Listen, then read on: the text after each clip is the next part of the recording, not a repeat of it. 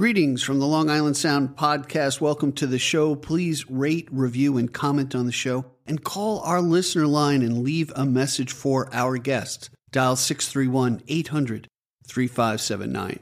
All right, enjoy the show.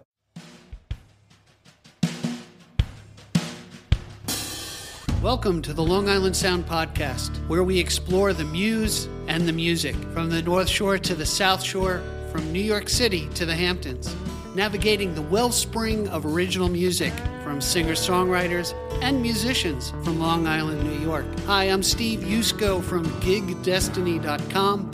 Stay tuned as we explore the Long Island Sound. Like the rising of the phoenix, the career of Kelli Baker is beginning to soar. You'll be amazed by her music and soulful voice as she debuts two new songs. Today, I peel away at the many layers of the artist behind the music. Kelli Baker's music is a showcase and lesson to allow ourselves to be vulnerable in art. Bringing her audience along, Kelli sings from the heart, pulling our heartstrings in directions unimaginable. Take a listen to her song, Intimate Creatures.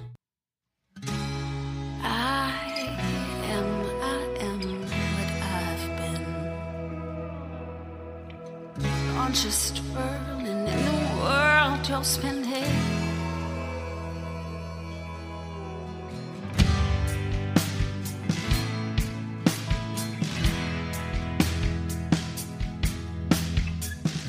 Sideways dance through the alleys of your heart. Watch your shadow flicker down the walls that you forgot. So I slide to taste the sin you're sinking in. If I could only save you from the guilt, ooh, the ties you win.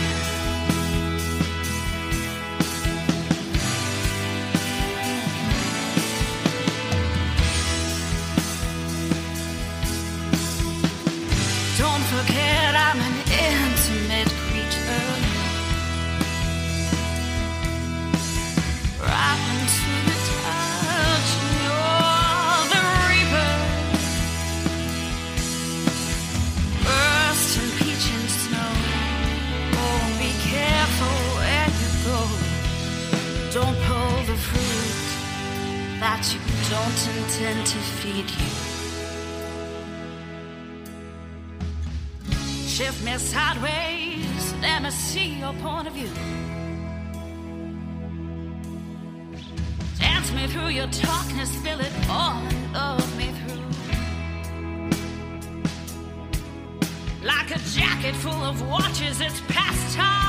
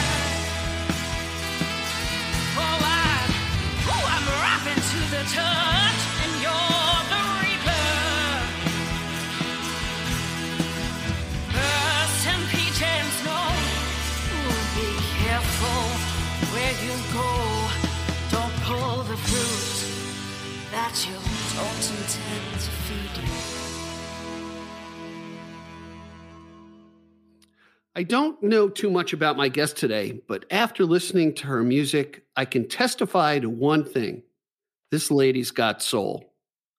Alicia Keys, Amy Winehouse, Mary J. Blige, Norah Jones, Susan Tedeschi, Make room for Kelli Baker.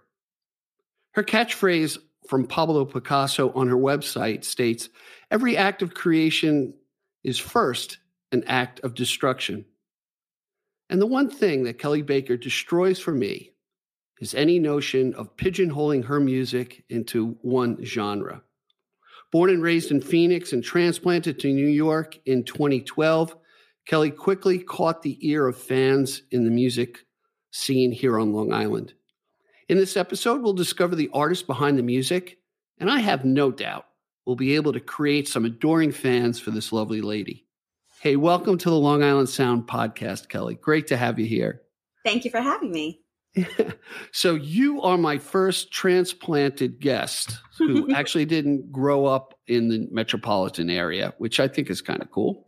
So, uh, you were raised out in Phoenix, out in Arizona. Yes. Yes. And I got to ask you this right off the bat: is why New York? Oh, I just though I always just felt like I was supposed to be here. Ever Really? since, like, yeah, there was never ever since I was very very young. Um, there was no doubt that this is where I was going. I don't know why. Um, I just was always coming. Oh, okay. so it finally happened in 2012. It was the the the stars aligned, and there were there were uh, some hiccups along the way, but it was the time, and we made it happen. Now, I've I've done a lot of travel in in my work. I love I love the West. I love Arizona. It's very brown. I got to Yes. say. Uh, yeah, my daughter right. actually taught out in uh, Tucson for the past two years, so uh, I got to go out there in uh, very warm weather, and I melted for like two days. Yeah. Probably could have melted a little bit more if you asked my wife. But uh, so, I, was there a culture shock for you when you came to New York? oh yes, I mean, I I came mean, you were you were pretty young, right? In your twenties were at the time. yeah, yeah. I don't. I don't. No. Yeah, we don't. we're- yeah. I'm sorry. Yeah, you're an old lady now. Um, yeah. um, it was very different. I came out here knowing this is where I was supposed to be, and um, my first time actually touching down in New York was June of 2012, and it was kind of just to suss it out. Um, And then I was here in October. I got here just as Hurricane Sandy hit. So as Hurricane Sandy was hitting, I was already driving across the country in a U-Haul. Wow, wow, Mhm. amazing. Yeah, I'm I actually live on the South Shore that got hit really bad. So, Yeah. um, uh, wow, okay. So they made they made a clearing for you to come into town. there was a lot you know we were i and my experience of course is very minimal compared to so many others but talking about a culture shock i never saw not or just a shock in general i never saw actual snow come down and I don't know Okay, if you remember we had that nor'easter then and it was very early in the season and right after sandy so there was no power and that nor'easter and um that was pretty intense. You know, I had never, I didn't have boots or a jacket or anything. I didn't think any of that was happening yet. I, I Um, had I had cousins from San Diego or um, east of San Diego, and I remember as a kid, man, when they saw snow, they freaked out. oh yeah, we had to go get this the sleighs and, and do some sleigh riding down and uh, you know find a couple of hills and stuff, and they yeah. it was just like a, a great adventure. So that that's really neat. That's neat. So um, so you hit the scene here, um, you know, and did you have family here, or or no? You really you have some connections here in New York at all, or no? My aunt lived in Huntington. So Okay. that's kind of where the jumping off place was. And I had intended to go into the city. Um, but the way that it happened, I had a lot of hiccups along the way. My truck blew its engine. I sold it for scrap metal on the way. We got robbed, all kinds of things. So when I finally got here, I was, I had, I was exhausted all of my savings. So I took two resumes, not two resumes, I'm sorry, a bunch of resumes and walked Mhm. up and down the street in Huntington Village and got hired at two places um, and at two restaurants because I have a restaurant background initially. Okay, And so the way that it kind of worked out is I got hired here in Huntington and then I ended up falling in love with it and staying. nice, nice. So along this journey, you had uh, a lot of things, I guess, to write about, man. When when it comes to the the struggles uh, that we have in life, and uh, that that in listening to your music, because I really get into my guest music like just a couple of days before we get to talk, I can really. What kind of came to mind to me in your voice and the way uh, there's a lot of emotion, and, and I really mean it. There is that soul that that comes through your voice, which, which is a big compliment. Is that I was thinking about singers like yourself emote feelings that I could never emote. I have them. I can't, ex- and the way you express it, it just kind of gives a good, I think, a great connection to your audience uh, in in how you go about that. So, um, let me ask you, what, and we'll get into your, you know, uh, the early stuff. You know, what what kind of brought you into music, but what drives you to write music? Well, um, I've always written in a way, but I think that what drove me to write the correct music or the right music was when I stopped caring so much what other people thought. Okay. So there was a lot of things that used to go into my writing where I would just be scared to really. I think I sent you Red Winter. Did I send you that? Oh yes, absolutely. So that's the one that kind of, you know, when I do that, people are kind of, you know, but um, it's the most intimate song I've ever written. And I used to think, what are my parents going to think? Or what's my grandmother going to think? Or anything if Sure. I really expose myself for what I am, because I used to really care what other people thought. And once I um, just d- made peace with not caring about that, um, then the real writing came out. And that's what really people don't want everything that is surface. They want to connect with things. And um, so it connects for me, and I feel like it connects for other people. Right, and that's that's really you know you kind of put yourself out there, and I, as you were explaining that to me, I was thinking I like to do public speaking and I like like to write, and as a younger man, maybe not so younger man recently, is sometimes you write to impress, you know, impress your spouse, impress your family and your friends, but once you get freed up from that, and not that you don't care what people say, but you take it with a grain of salt and you're not fully affected by it. Right. Um, and then and then when you are vulnerable, that's what I find. I, as far as people who are present to each other, particularly singer songwriters who are vulnerable and speak the emotions and the experiences of something that I can connect to, man, you, you you build a fan base and you build people who really really love your music. But it's putting yourself out there. You know, there uh, I've spoken to singer songwriters who may disparage writing in the first person. Um, you know, look, look at Taylor Swift. I mean, she always writes. You know, I hate to be, you know, I hate to date her. You know, because no one yeah. did it be more, yeah, like that would ever happen. But um, in another life, but uh, you know, to be immortalized in song that way, and and some songwriters take that route of creating characters and scenes and stuff like that uh, that are way outside of their wheelhouse, and that, that's that that I find interesting uh, as well. So we did um, before the introduction, we played uh, "Intimate Creatures," uh, which is a great song. Um, give me a, an idea how that came about when that was written. I don't even know is that released yet or. That's coming out July 1st. We've got an exclusive here on the Long Island Sound, everybody. wow. I'm excited. We can end, we can stop right now. That's coming Yeah. out July 1st. So, um, I wrote that um, the summer of last year. I almost hesitate to say why too much because Yeah, you don't have to go you don't have to get into the why. Find out. Right, right.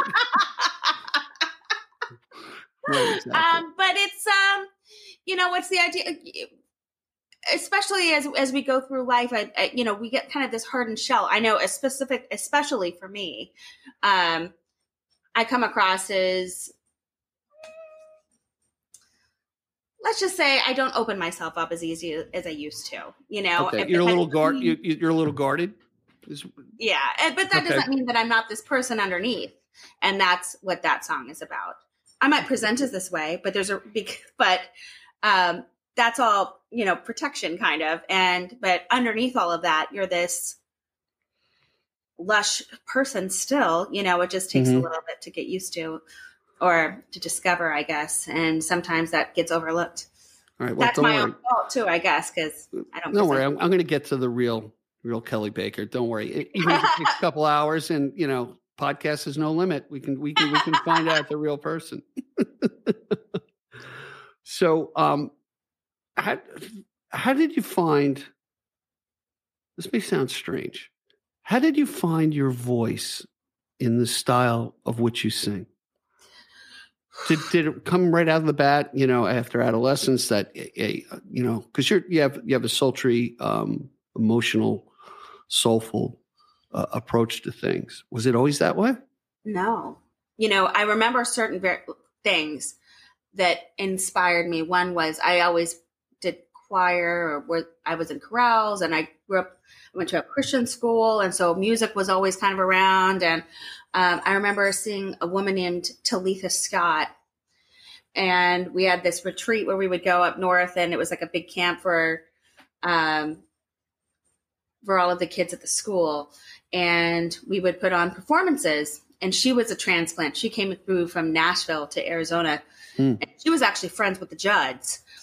And Oh, she wow. just brought something to, she just got up and sang, Precious Lord, take my hand Mm-hmm. at that retreat. And it was just like nothing I'd ever heard in my life. And then she sang it again at this music competition that we, we went to. And I used to have it and listen to it over and over again and try to train myself to be that way. And it did not work out for me. I you know, but I tried, you know, and the thing about, you know, voices I feel if you work on it, now it takes a long, long, long time, like years, but it's just like learning the guitar or the piano or anything. If you can start here and you continually work, there's um, the work that you do from yourself, but another huge part of it is the people that you surround yourself with and encourage you. Because in order to bring the big sounds, you have to feel comfortable bringing the big sounds, and it Sure. takes a lot of courage. Yeah, Uh, absolutely. So that would be, I would say, um, the open mic scene that I fell into around 2018 that really brought that out. So that was that was a pivotal moment for you to to look at that. Now, did you did you take vocal lessons? Did you? uh, I always have the joke. My wife still looking for the money for the vocal lessons I was supposed to take. But uh, did you do, you, uh, do vocal training or? Not outside of the choir, but I mean, that was a long time. I mean, I knew how to sing from, I was in the church choirs and then I was in audition choral groups and I did, you know, musical theater as a kid. But as far as one on one training, no. Wow. Okay, that, that's that's pretty neat. So you've you found so you, I guess we're always constantly developing our voice uh, when it comes like that. And you brought something else up, which I want to point out is really that's another instrument. Your voice, your vocal cords, an instrument. You have to treat it well. You have to warm up. Mhm. You you have to do certain exercises. You just don't uh, you know belt it out. Uh, you treat it well. You know, I spoke to other singer songwriters and said, yeah, no, I don't drink alcohol before a show because you know it's I, I want to be at my best. I want things kind of tuned up, Yeah. you know, to deliver something out there. And considering the way that you sing, man, I, I would think a lot of attention has to to go to that to to be prepped uh, beforehand. Is that true? Yeah. Oh, tell me you wing it. Just tell me, come on. Yeah, I don't do any of that, Steve. I just go out there and I don't do as much out. prep as I should. I'm kind of bad and I have to safeguard myself. Um, yeah, I do a little bit of warming up, but not, I really shouldn't do that much. But I do end up, I, you know, I perform about four or five times a week. Yeah, so this is actually not a uh, podcast episode. This is an intervention. I spoke to your band members, and they said, "Kelli, come on, I mean, do the vocal exercises. You know, we don't Yeah. want you, we don't want you screwing up out there." And why don't we why don't we do this? Let's let's take a quick break. I really want to learn about some of your early influences, and we share a couple of influences in common. So okay. hang on, everybody. We'll be back with the great Kelli Baker. Hang in with us. Hi, Steve Yusko from Gig Destiny here. Well, as you're probably listening to this podcast, you're probably thinking about that musician who would make a fantastic guest here on the Long Island Sound. Well, we'd like to hear their story, we'd like to hear their music, so have them reach out to us at gigdestiny.com and we'll explore their craft. Now, back to our podcast. Hey, welcome back, everybody. We're here with Kelli Baker. I'm Steve Yusko, your host for the Long Island Sound. We're having a lot of fun, I think. yes, we are. Um, Kelli, I want to talk about your early influences. I'm always interested in in you know when did you pick up an instrument? Um, we share a couple of influences in common. The Rolling Stones, obviously. Neil Young. I'm a huge Neil Young fan. My wife curses at me and says, "Don't try to sing like Neil ever." You know, and uh, what was that other group that you like? Uh, Jane, um, addicted. Jane's Addiction. Yeah, I just Oh, yeah. checked. I just checked them out. That Oh, they're, they're they're yeah, they're they're new to me as far as an influence. So uh, we'll check them out. But tell me about it. When did you pick up an instrument? What was your you know influences to say? Yeah, I think I like doing this. I have. I think I can do it. So I always wanted to be a performer in some way. Um, I was always a singer. I play a terrible piano. Um, I played a decent flute at one point, but kind of gave that up. Um, and then at a high school, you know, kind of, I got into some hard rock bands and I'm singing then and doing some different stuff. But I was always limited because I didn't play the guitar. So, um, as time went on and I had some bands and they fell apart, I didn't want to be, I had so much songwriting. So I was always um, a cocktail waitress for years and years. And then I was a restaurant manager. And a lot Mhm. of times when you, they print your receipts or your checks, you know, uh, that gives you your total, I would print, I would feed out the paper and keep it in my check presenter and have 10 of those in there and just write lyrics as I was walking around between the tables Oh, that's or, cool. Or I'd get a good one and then I'd run into the bathroom stall and be scribbling in there, you know, to hiding Nice. from people because sometimes things really come to me when I'm kind of doing other things and bopping around. If I sit here and be like, write something brilliant, it's never going to happen. It always just kind of comes and I have to seize it when it comes. Um, so that's what I did. And then I was limited because I didn't have a, like a, um, the ability to play the guitar and accompany myself. Okay. So one of my ex boyfriends broke up with me, and then he gave me a guitar that he got at a pawn shop. Oh, But nice. I Cool. know, he said, "I know I'm going to regret regret it one day, but here's a guitar." Wow. So okay, you know, so thanks. Here's your consolation prize. We'll never see each other again. And So it, you know, it's so funny because we're still in contact sometimes, and he's like, "Where's my tickets to the show?" nice. I bought you nice. the guitar. But um, so I had that and I used that for years and I brought myself I bought myself a book on how to play the guitar and I taught myself that way for years. Mhm. Um, which was not the right way to learn guitar. It wasn't until a few years ago that I really put effort into it. But that's what I did to accompany myself so I could write. Yeah, we- I tell you what helped me, and I started early, uh, in, in my early twenties. Picked up, played the three chords, and put the thing down for ten years. Said this is Yeah. too hard. What helped me were guitar tabs and Yeah. YouTube. And Yeah. once I could see it, I could get it. And then eventually, I took I took some lessons and uh, to to get to know the neck and and stuff like that. What I think was kind of key is uh, you know with these uh, receipts, uh, the check receipts as a as a waitress walking around, you do what a lot of people don't do. A lot of people are hit, and I'm guilty of this. You're hit with the muse. Maybe you throw it in your phone. I have got lots of stuff recorded on my phone that I'm guilty not going back to, but you act on it. You act on the muse as you get it and you write it down and then you revisit, I, I'm, I'm sure, and, and you plug it in. And that is, uh, that takes some training to do that, you know, and be consistent. You got to woodshed that almost to be a Right. singer songwriter, you know, to kind of jump into it. So, um, all right, another question introvert or extrovert? Uh, extroverted introvert. So I like to be out and about, but I also really like solitude. I'll travel by Ooh. myself.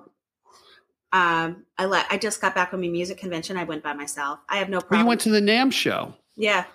Yeah, I saw it on Facebook and I was like, oh, I hope she's going to be here tonight. how, how did you like? How'd you like the NAMM show? I haven't been yet.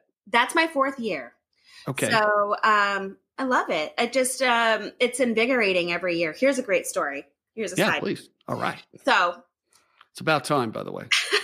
2018 that's where everything you'll hear me kick kick, kick that uh, year up a lot and Mhm. it really was just a catalyst of a time. There were just things that moved into place that pushed me into what i'm doing now finally.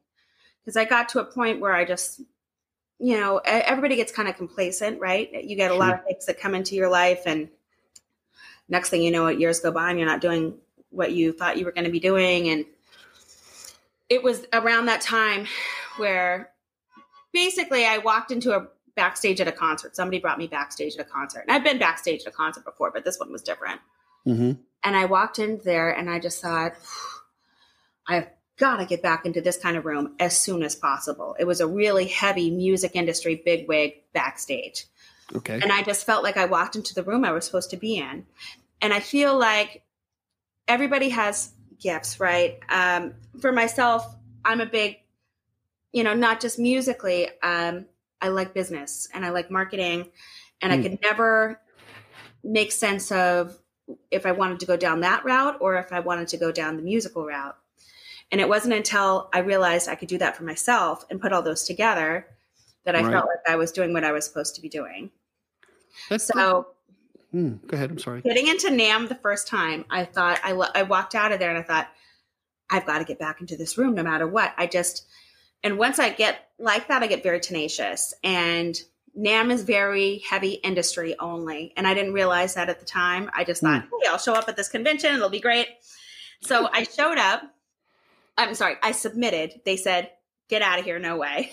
Really? Okay. Yes. I mean, just to attend, just to attend, you have to have certain credentials in Oh, order to make sure, it into the room. Okay, gotcha. I think this year they finally let artists in, but I've been going long enough that they don't do it. Like you have to, if you're an artist, you have to basically be brought in by, say, Yamaha or something, or you can be Oh, a guest right, of right. somebody, or you have to be in the business itself or work for a recording studio.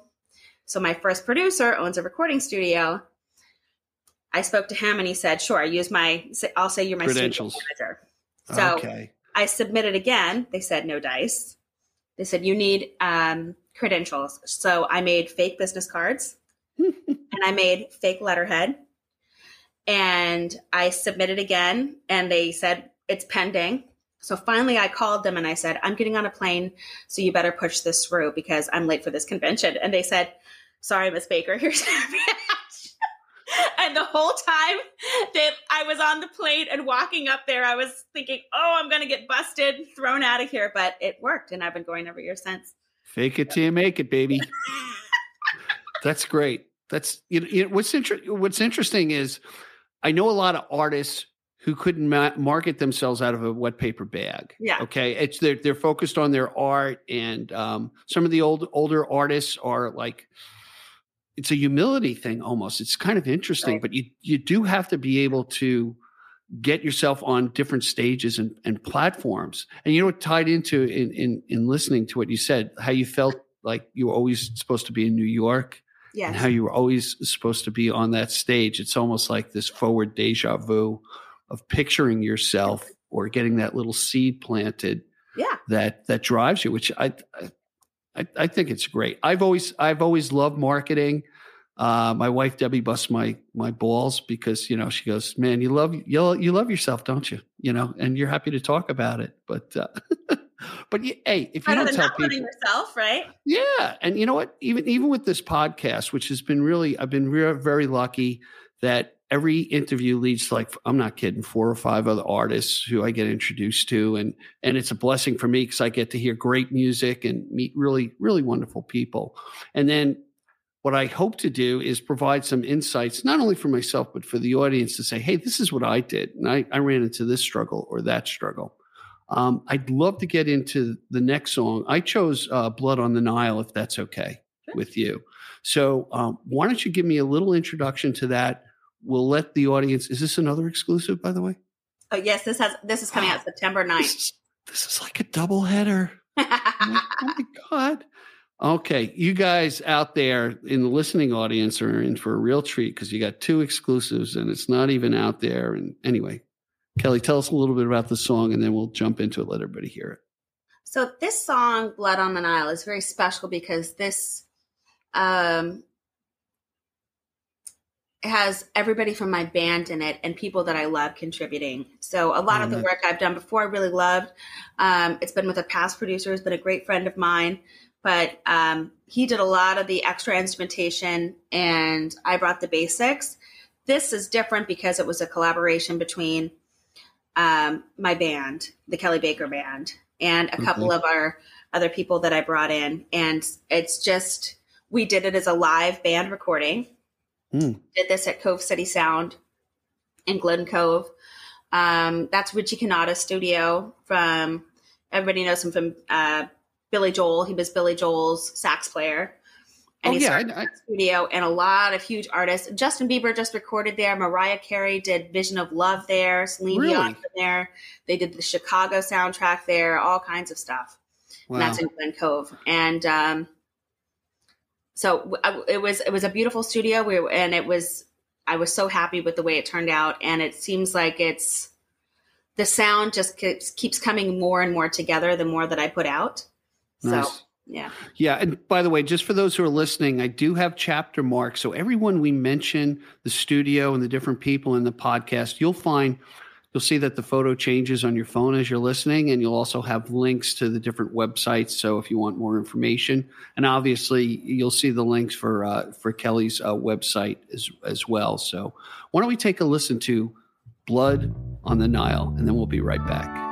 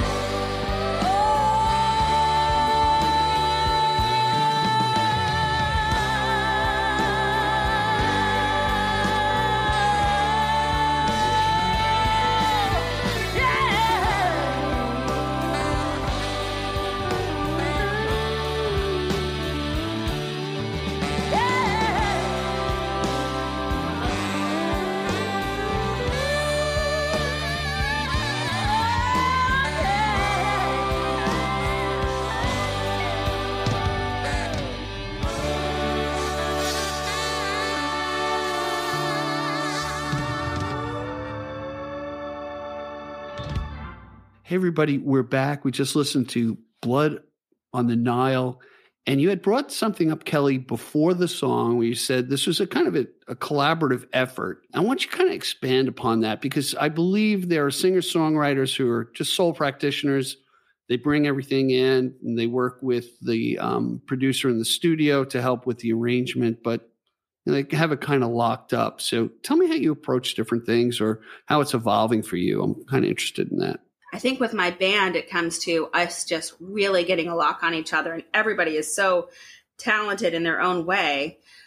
Uh, and there's no way that in my mind I could speak a bass line like my bass my bass player can, or you know, I just I'm not that fluent in those instruments, and they are, and the way that that comes together, like the guitar solo on that song is just insane, and my guitar player Richie, he actually makes his own pedals, which is amazing.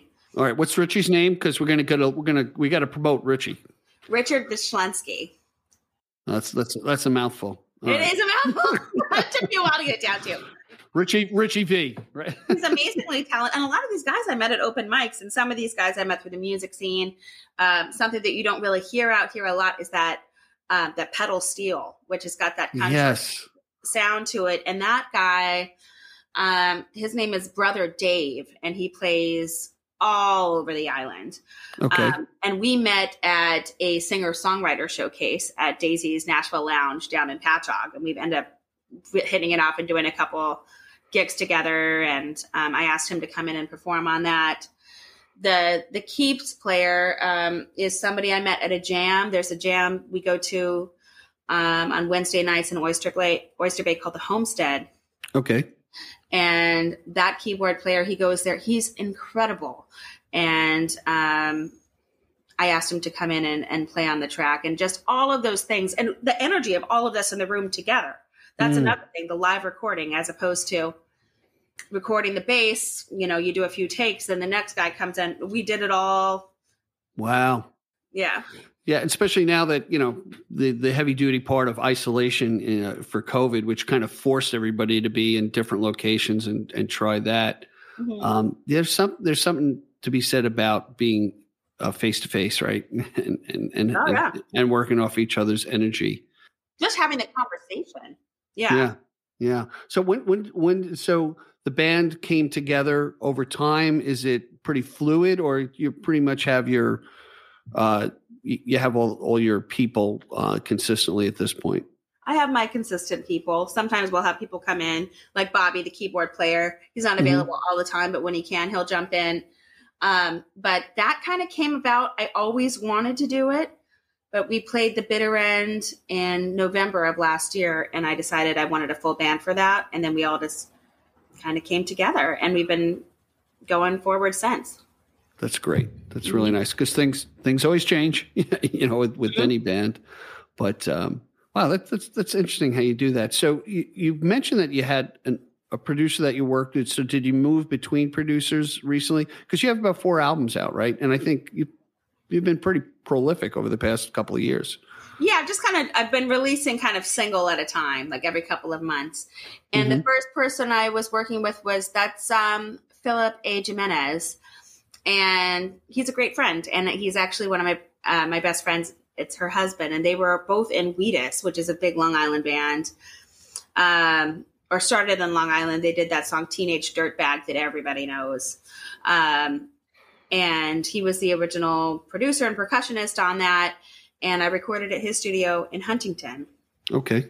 And then um, I just wanted to explore some other sounds, and then uh, that's kind of where Cove City came into play. It was just, I think, it was the right move, and um, we came to, out with a beautiful project. So yeah, You know, it's amazing. It's and I truly believe this as as you look back on on different milestones and different influences in your life, and you and I've come to the conclusion that there are no coincidences. You know, things things happen for a reason. You run into this person or that person, and if you're tuned in, no pun intended, uh, to what's actually happening, you recognize, hey, this this could be the, the person I need, or am I might be good for them. And I'm sure you've been on other people's albums, or it's pretty much your own stuff. No, I haven't actually. I've been asked to do it, but I, I haven't done it. Yeah, I mean, I did some older stuff. Okay, so you're very selfish. But- Okay, all right. Very self-centered and selfish.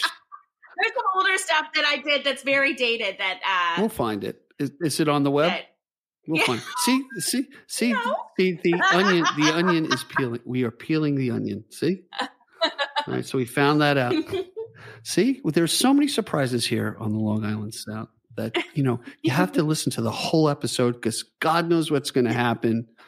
She's going to ask an inappropriate question and stump the guest. No, I have not. I have not done that.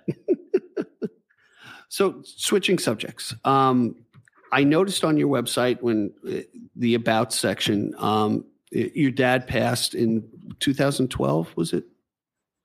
2015, excuse me. Um, and that was kind of a turning point. So do you want you want to talk about that and you know that dad's influence on your career and Sure. Um, I was very fortunate to have extremely, almost to their own detriment, uh, supportive Okay, great.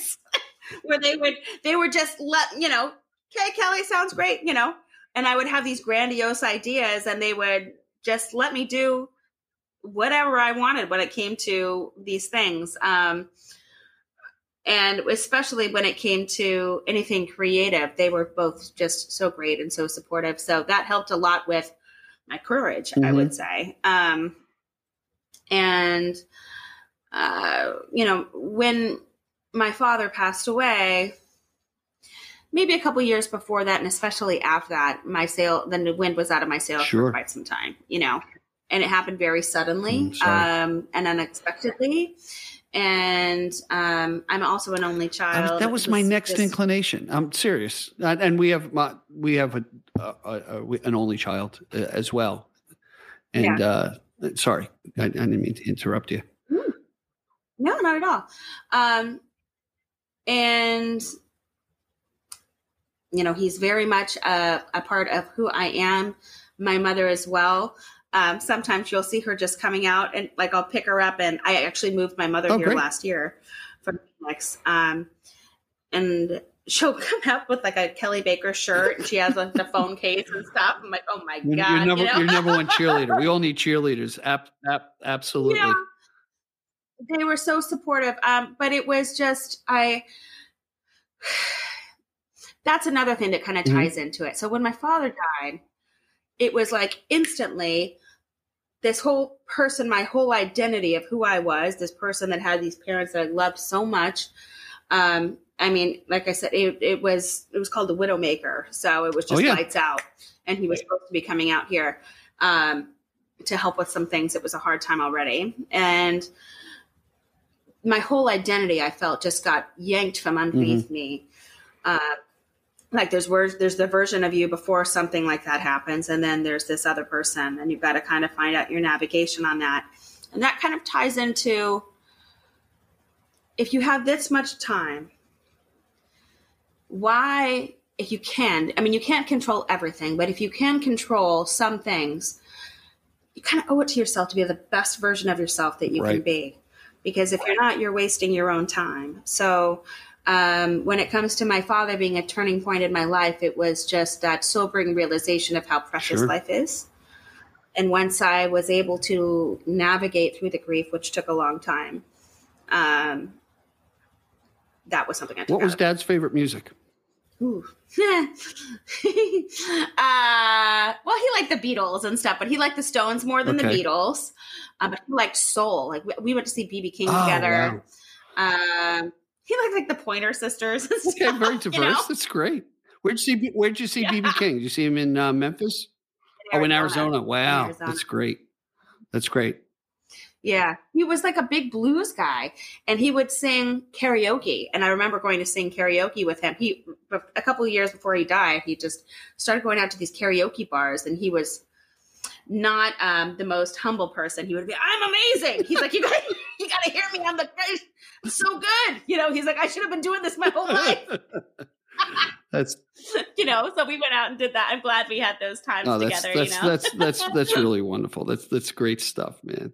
You know, it, it's interesting because uh, we have an only daughter named Faith. She's very creative. Uh, I, I think Debbie and I were very encouraging.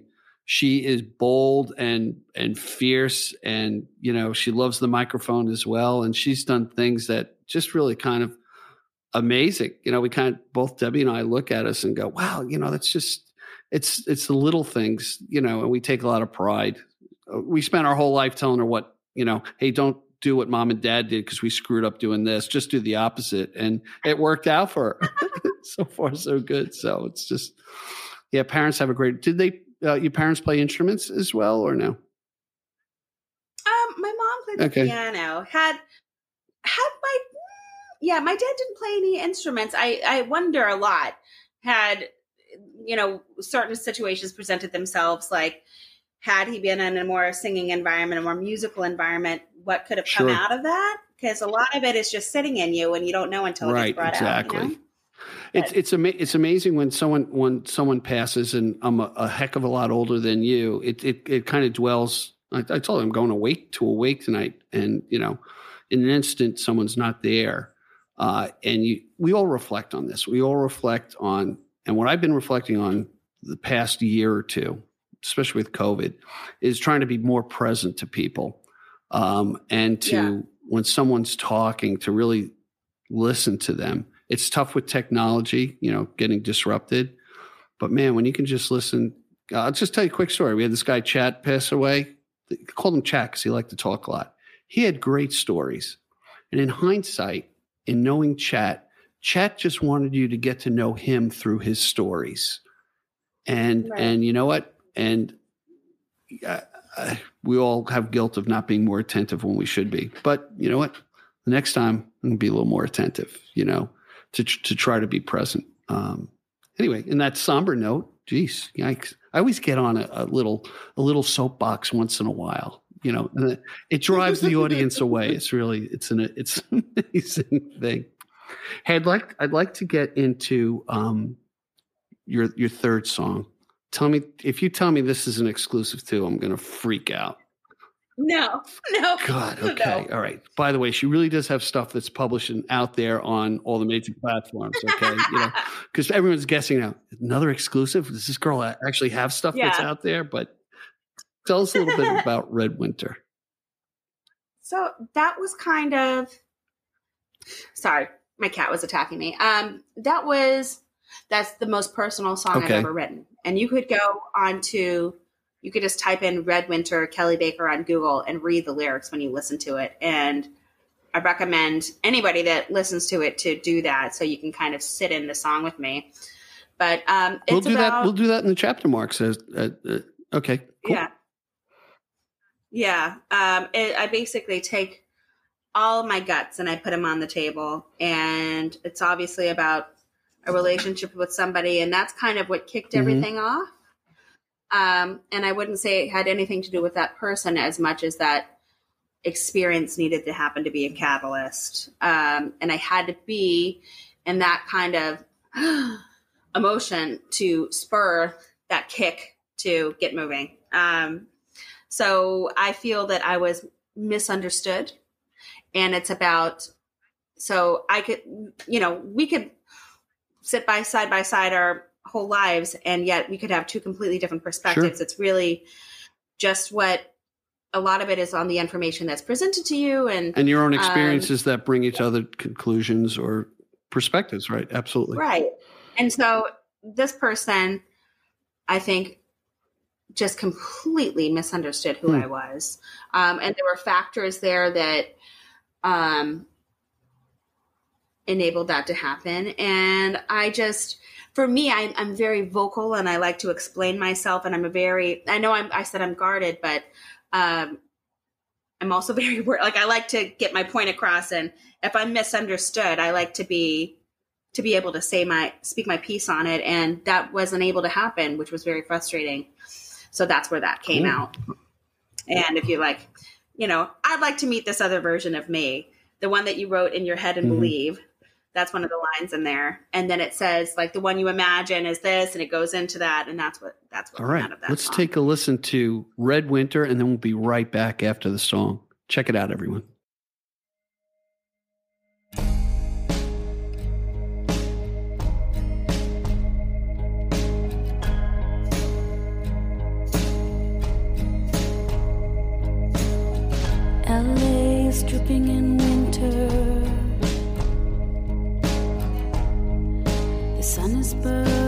Forgot where you were warm, where you said the good words, and I believed that.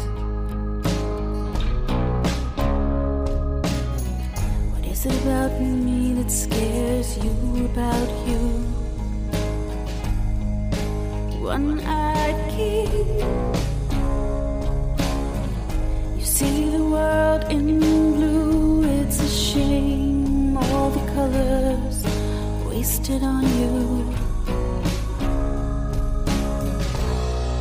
The devil is in the details, and I saw you by the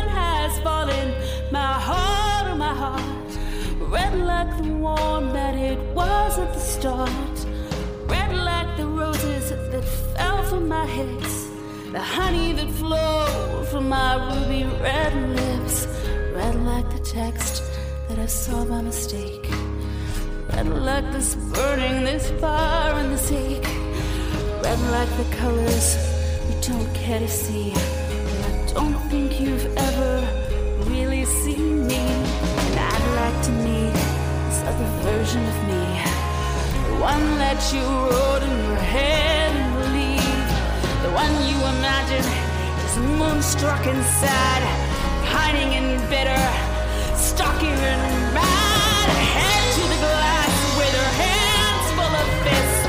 Who never quite felt something like this? It purrs to your rhythm and beats to your drum. Oh, honey, I've come. Oh, the fat lady has sung. And have you seen her lately? Do you know her? I don't. She's somewhere in that me that you wrote, the one that you left and should have called. It's too bad you don't know her. You don't know me.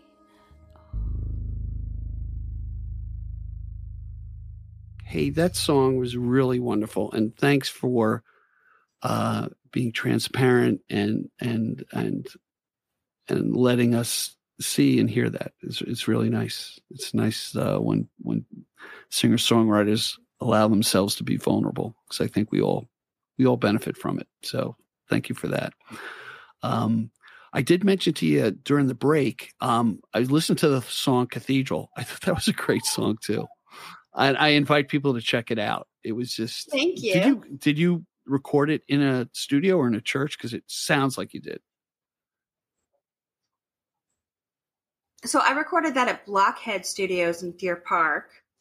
Um, and I got that idea. I was actually traveling by myself and I was in Paris and I was at the Sainte-Chapelle and they have the stained glass windows and um, Mhm, sure. ev- each one of them tells like a parable, right? And then I got to thinking about how these pieces of glass come to come together and make these stories. So when you're thinking about putting that in perspective in your life, when you get broken and shattered, but then you can put them together and it makes this colorful, colorful, colored, colorful version of who you are. Um, and so that's kind Nice. of what Very nice. makes up people. Well, I tell you, you have some future ahead of you. I mean, it, I just I get excited about a lot of guests, but I I'm I really want to listen to more of your music. I can't wait to see what else you have you have coming out. Thank you for the exclusives. Uh man, I man, I'm to I'm Oh, going to go to the mountaintops and talk about that cuz it's it's it's really cool for me that that you uh, Mm-hmm. you didn't do it on purpose, but it was nice and, and I appreciate that. So You're playing. I saw on your website you're playing all over, you know, Long Island. Um, on the Gig Destiny site, we'll definitely repost uh, the different places that you'll be playing. Play both solo and with your band, right? Uh, Out, out there and about. So, um, let me ask you one last question before we kind of wrap up: Is where do, where do you see things going for yourself? I mean, uh, I mean, I think it's going good from what I can tell. It's, it is, well, it is Okay. I, now. I'm a professional musician at this point, so this is what I do, um, which is wonderful. I mean, what can you ask for more than that? Really, you know? I mean, I, and then I'm just going to keep going and going and see where it goes. But I'm definitely, you know, I'm I'm doing it. So where do I see myself going? I see the band coming along really well and making some great music. I mean, I'm telling you, when we're in a rehearsal space together, Mhm. and now we've we've gotten to know each other so well that we're like, hey, how about we add a harmony here? How about we do this? We Right. try- and we're all comfortable putting our own spin on it. Yeah, I was in I was in a church band that something similar happened. In the beginning, it was tough because what may have appeared to be criticisms about vocals were really suggestions of where to take it. And once we all got kind of comfortable with it, Mhm. uh, you know, the nuances of personalities, it was great. It we we produced some really kind of cool stuff. We had ladies who were great vocalists that I learned a lot. To me, it was a music lesson every Wednesday. And if you heard me play, you would be like, "Yeah, he needs a lot of Wednesdays to uh, to to learn some more." yeah. Yes. I mean, you oh, you never, just did a snap. I will right. say one thing. What do you want to say? Can I say one? Going back. um, this is just on that note, right? So, Yeah. uh, um, people bringing things out in each other. So, when I started going out to open mics again, that was that time period a few years ago. Um, my friend's dad dragged me to this open mic. I was, Hmm. uh, I had kind of given up on music. I was just playing in my living room and putting videos out on YouTube, but I was terrified to play in front of other people. Play guitar, you know, I could sing in front of other people easily, Mhm. but playing guitar was very intimidating to me. And I went to an open mic in Huntington at the Nag's Head, and this guy dragged me there. He said, "I'm going to do it. Uh, if I'm going to do it, you're going to do it." I said, "Okay." And I went, and I was not good. My guitar was awful. I think I was awful. but the host came up and said, "You know what? That was great. You should come back." And for some people, that's really what it is. It's like I I just really want to stress how important that is. Just to make that first step, that's huge to go to an open mic and put yourself up out there like that. It's such it's really really really hard and to have anybody come up and say, "You know what? That meant something to me or that was good." That's all these sometimes that's all it takes to spur this magic moment with people. And I just try and encourage people to encourage others as much as I can. Yeah, I think you know my my opinion on the open mics. People are there to encourage and be cheerleaders. They want they want you to be successful. They know you're nervous. Same thing with public speaking. You know, you find a couple of those eyeballs that that are encouraging you with their body language, and and and you tackle it. So, um, thank you for that tip because that that's that's what people need to hear. Um, I end my podcast this way. Um, a friend of mine uh, said, you know, you you never know how much time, you know, you can account for what's in your bank, you can account for what you own, you can never account for uh, how much time you have left. The fact that you gave me an hour of your time plus in preparing for this, I really appreciate it. Well, Kelli. thank you for Uh, uh, having me. Thanks for being my guest. I really love to have you come back. Send all your friends. All right. Get the send the bandmates. No, send the bandmates over. They want to. They want to chat. Um, you know, I'm an easygoing guy. I don't ask too many tough questions, but uh, I appreciate you being here, and I look forward to seeing you live and in person and, and out on the music scene. Thank you so much. Happy to meet you as well. Thank you for joining us today. I appreciate the time you spent with us. Please subscribe and comment and visit us at gigdestiny.com. Till next time, be generous with your joy, keep your spirits high, and let the music take you on a journey. Be well. Peace. Thanks so much for listening. Please rate, review, and comment on the show. We really love to hear from you. And call our listener line at 631 800 3579. Again, thanks so much. Be well.